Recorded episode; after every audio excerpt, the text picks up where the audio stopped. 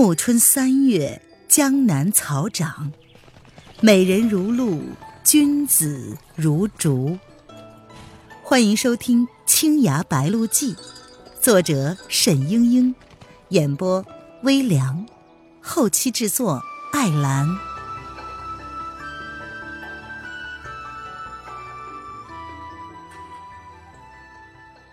第三十七章：点破实情。吴建之这一剑，蒋灵谦是绝对躲不过去的。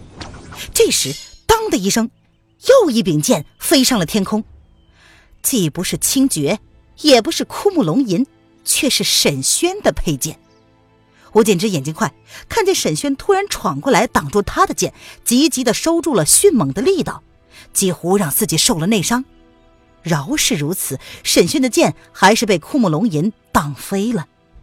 他的右手从虎口到小臂挣开了一道半尺来长的口子，鲜血直流。无双惊呼着道：“表兄！”蒋灵谦飞起一脚将沈轩踢了开来。“谁要你多管闲事？”接着反手一剑晃出，却是跟着一招“别君去兮何时还”。可是这一招使得散漫无力，简直不知是指向吴建之，还是指向沈轩。这时的吴建之已经转身到了蒋灵谦的背后，他所掌凝力，拍到了蒋灵谦的肩头。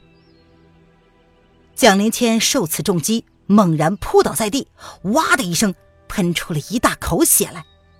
睁眼一看，发现自己吐出来的血都是黑的。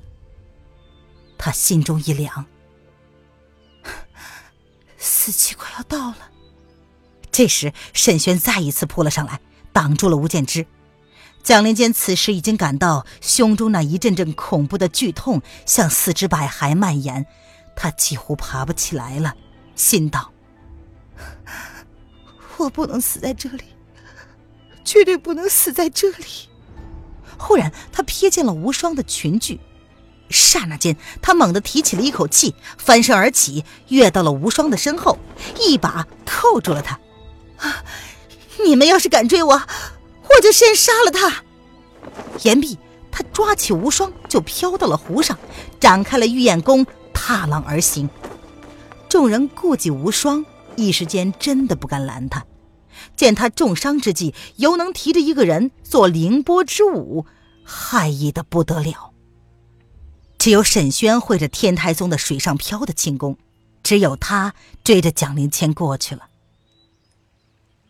蒋灵谦拎着无双上岸的时候，终于是油尽灯枯了。他把无双扔下，一头靠在了一棵树上，滑倒在地，连喘息的力气也渐渐没有了。无双盯着这个妖女，紧张极了。蒋灵谦却是缓缓的道：“你自己回家去吧。”无双转身就跑。这时，蒋灵谦忽然又道。等一等，有件事，回去告诉沈轩，卢琼仙要杀他，叫他千万小心。无双惊奇的看着，发现他已经奄奄一息，于是他拿起了清绝剑，噌的一声抽了出来，刺向了蒋灵谦。我要给阿兄报仇！忽然，他胸口一冰，浑身酥软，长剑落地。却是蒋灵谦用尽了最后的力气，发出了一枚绣骨金针，将他制住了。如此一来，蒋灵谦也累得彻底晕了过去。无双倒在地上动不了，守着不省人事的蒋灵谦惶恐不已。忽然听见了一阵脚步声，他回头一看，惊喜的道：“表兄！”沈轩匆匆的赶来。正想拉无双，蓦地看见蒋灵谦倒在了地上，不禁悲呼一声：“黎丽！”他冲过去，跪在了他的身旁。沈轩将蒋灵谦扶了起来，发现他一息尚存，知道他是因为吴建之那一掌受了很重的内伤，于是他急忙运起内功，想给蒋灵谦打通穴道疗伤。折腾了半日。沈轩已经是满头大汗，不料蒋灵谦依然没有半点起色，沈轩急得几乎自己也要晕过去了。忽然听见杨氏的声音：“轩儿，你在做什么？”原来吴建之夫妇带着几个弟子已经乘船赶到。吴建之看见沈轩的眼神，悲戚之中几乎含有怨恨，遂沉声的道：“轩儿，赶快带着他跟我们回去。”沈轩摇了摇头，吴建之厉声的道：“轩儿，我从前如何对你说的，全是耳旁风吗？别忘了你是洞庭弟子。”沈轩呆住了，心中一片茫然。吴建之见状，走过去想把蒋灵谦拉起来，忽然剑光一闪，逼到了眼前。吴建之猝不及防，跃开半步，惊讶的看见，竟是沈轩。忽然拾起了地上的清绝剑，向他刺了过来。不许再碰他！你已经将他打成了重伤，还不放过吗？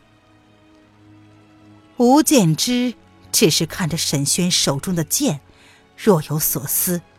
忽然，他衣袖一拂，将剑锋荡了开来，然后说：“轩儿，你知道向本派的掌门出剑，意味着什么吗？”沈轩一惊，洞庭的门规清清楚楚，向掌门出剑者为本门叛徒，杀无赦。杨氏却是急了：“夫君不可以呀！轩儿他只是一时糊涂，轩儿还不快向你舅舅道歉！”沈轩望了望怀中苍白的蒋灵谦，心冷如铁：“错由我起，我愿意受罚。”要杀要剐，都在我一个人的身上。只求舅舅放过他。吴建之大怒，举起了右掌盖向沈轩的头顶，然而终于渐渐的收回了手。你可想清楚了？沈轩点了点头。吴建之长叹一声。你忘了你是谁？可是我还记得，师傅只有你一个后人，我不杀你。你带了他走吧，不必再回三罪宫了。沈轩知道，这就是逐出门墙了，他心中一酸，却是淡淡的道：“多谢舅舅。”他将清绝剑捡了起来，抱着蒋灵谦向湖边走去。杨氏心中不忍，冲着他的背影喊道：“轩儿，你手上的伤。”沈轩没有回答，跳上了一只小船，把昏迷的蒋灵谦放置好，然后撑开船，向洞庭湖深处划去。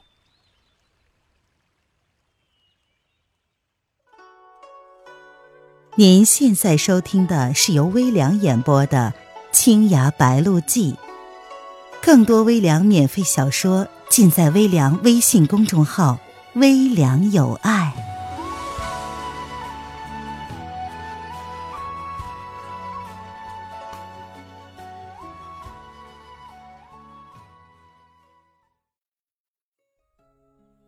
洞庭湖边有一个僻静的湖湾。遍生白荻红蓼，岸上稀稀拉拉的住了几户人家，皆是打鱼为生。其中有一家姓杨的，只是一老一小祖孙二人相依为命。因为先前那个小孙儿害了烈害的急症，全靠沈轩抢回了一条性命，所以这家人对沈轩尤其敬慕。这时。沈轩就带了蒋灵谦来这里住下。淡淡的斜阳铺在湖面上，碎裂成了无数明亮的残片，悠悠的摇曳着。湖水哗的一响，靠过来一条小船。沈轩出来，看见船上跳下了一个戴着斗笠的人，不觉得惊道：“啊，娄兄，你怎么来了？”娄迪飞皱着眉说：“我叫胡正勇的人帮我打听的，你住在这里很是不安全。”说着，他把一张黄纸递给了沈轩看。黄纸上原来用朱笔写着：“黄鹤楼上莽撞行事，计谋全泄，一事无成，论律当死。现命汝速往三醉宫杀沈轩，三日之内赴岳阳凌霄阁，以其首级换今年解药。”后面盖着篆章，是“沉香”二字。唉，这是卢琼仙的记号，想必还是为了汤姆龙的事儿。倒是我害了你呀。娄迪飞叹道：“罢了，只要是我在，必定护你周全。沉香社那群妖魔鬼怪跳腾不了几天了，早晚有人会收拾他们的。”嗯，他们说黄鹤楼的事儿。是什么意思呢？蒋灵谦大闹黄鹤楼的事情传得比风还要快，一两天之内，江湖上几乎无人不晓，纷纷议论。可是沈轩足不出户，一点儿都不知道。娄迪飞也不解释，只是说：“这份密令是他前天晚上下给蒋娘子的。你表妹也说，蒋娘子昏过去之前提到过此事，还叫你小心。”他现在醒过来了吗？嗯，还没有。沈轩摇了摇头，解释道：“我知道他跟过卢琼仙。”他琢磨着黄纸上的话，忽然问道：“嗯，老兄，你说过樊胡子是巫山老祖任风潮的弟子？”“是啊。”“啊，原来是这样的。嗯，他昏迷了一天。”我本来以为是舅舅的掌力伤了他，但什么法子都试过了，一点都没有好转。呃，后来我发现他体内有一种蓄积已久的剧毒正在发作，到了明天晚上就会攻入心脉，无可挽回。呃，我已经用了一些解毒的药，可以将毒性控制的缓和一些，但是维持不了多久的。幸亏你告诉我，我才知道他是中了金盔银甲，这是巫山老祖的独门秘药。想来是传给了他的徒弟。樊胡子既然与卢琼仙勾结，卢琼仙当然也会用这种药。娄迪飞道：“呃，金盔银甲吗？我听说沉香社对一些外来收服的手下人，用一种毒药控制，每年十一月十五日月圆之时发一次解药，呃，可以解除一年的毒力。否则中毒者浑身溃烂，口吐黑血。”死的苦不堪言。你既然知道这药的来历，可否解得此毒？沈轩说：“ 大致知道一些，不过配这个解药需要巫山金盔银甲匣里生长的一种草作为药引子，炮制起来极其的不容易。哎，明天就是十五了，无论如何也来不及了，所以，请娄兄你帮我一个忙。”娄迪飞看他说的是不动声色，可是眼神之中还是透露着一丝奇异的决绝，便已经料到他的意思了，于是斩钉截铁的道：“哎，这个忙我可不帮。”沈轩还要申辩，娄迪飞急急的道：“他到洞庭湖来杀你，你就当真的拿自己的性命去换他的命吗？你就是当场死在我面前，我也不会提了你的头去求卢琼仙赐药的。哼！”说到做到。沈轩苦笑着道：“哎呀，我又没有说要用自己的头去换解药。我救汤姆龙呢，只是尽医者本分，也不是要和他卢琼仙结仇的。他既然惦记着我这号人，或许还是可以谈谈的。呃，用点别的什么去跟他换蒋娘子的解药？不用你的人头换，难道用手用脚？”娄迪飞反驳道：“哼，郎中啊，你太不晓得江湖的险恶了。你以为人人都是讲道理的？就算是谈得好了，卢琼仙不要你的性命，可是你落在他们的手里，与死也无异了。哎呀，先拿到解药，旁的慢慢再说嘛。”沈轩不甘的道。娄迪飞叹道：“哎呀，为了个小妖女，你至于吗？”沈轩正色道。他不曾为了自己活命而杀死我，我也不能不管他的死活。你们都当她是妖女，可是我从来不这么看。娄迪飞无奈了，遂劝道：“好了好了，我听懂了。听我说，你不是有办法将毒性控制一段时间吗？明天晚上他未必会死吗？你在这里守着他，我去找解药。”可是娄迪飞虽然这么说，心里也知道，金盔银甲的解药自然是沉香社中极其要紧的东西。他纵然在江湖上神通广大，也很难在一日之内弄得到的。到时候，蒋灵谦还是只有一死。沈轩道：“哎，不必了，娄兄。倘若你为此失陷了，我就更难以自处了。”娄迪飞犹豫不决，不知道是应该去找解药，还是应当留下来。他也想救蒋灵谦，但是沈轩的安危更重要。渔网帮未必不会把他们的藏身之处告诉卢琼仙，何况他一走，沈轩说不定真的自己就去找卢琼仙了。他回到了船上，拿出墨手琴来。哎，吴小娘子叫我给你带来的。沈轩轻轻的抚摸着琴弦，悠然的道：“当初我第一次遇见他的时候。”他也像现在这样昏迷不醒。醒来之后呢，又失去了记忆。我费了好多心思才治好了他的病。然而治好了病，似乎也没法让他过得好一些。兜兜转转一大圈，他又……沈轩看看一动不动的蒋灵谦，紧闭着的双眼。面目白的几乎透明。我行医多年，唯有这一个人令我如此为难。娄迪飞惊奇的道：“哎，似这等说，你也不过救治过他几次，难道就要照顾他一辈子了？甚至还要为了他不惜忤逆你的舅舅和舅母？我不是要忤逆谁，只是……”终不能眼睁睁的看着他死。沈轩摇了摇头，他却问道：“啊，娄君，你为什么要把他带到君山上来呀？”娄迪飞叹道：“哎呀，他那么厉害，我哪有本事带他来呀？是他自己一心要来找你的。本来他不知道你在三醉宫，倒是沉香社的一纸密令给了他消息。他一心要来找我。”沈轩面色一变，娄迪飞遂将黄鹤楼上发生的种种事情对沈轩细细的说了。沈轩初听时犹自镇定，直到听到蒋灵谦当场悔婚，又听见他被群雄围剿，不由得浑身颤抖。娄迪飞观其神情，小心翼翼地说：“嗯，蒋娘子说，她拒婚是因为……”早已经心许一人，这事儿闹得整个江湖都在议论纷纷。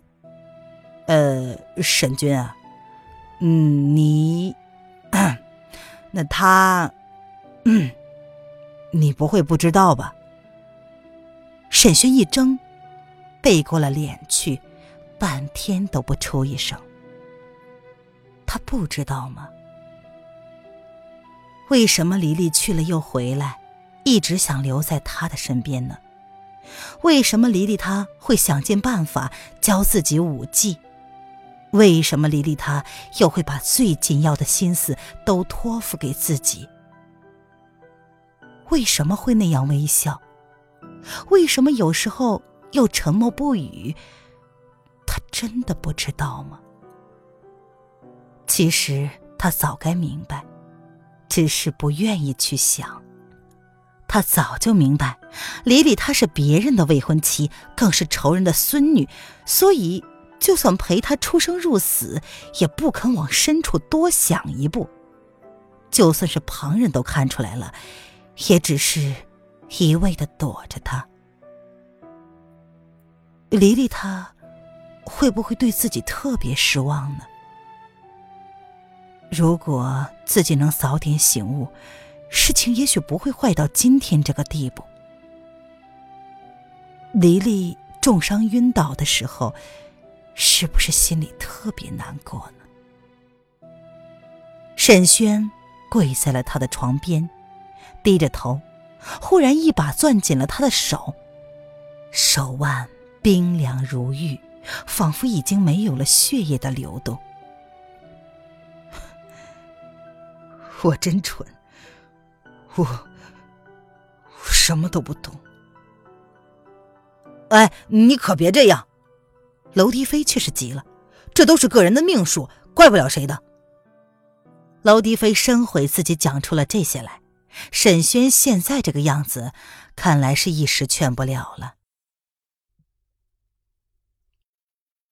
亲爱的听众朋友，本集播讲完毕，感谢您的收听。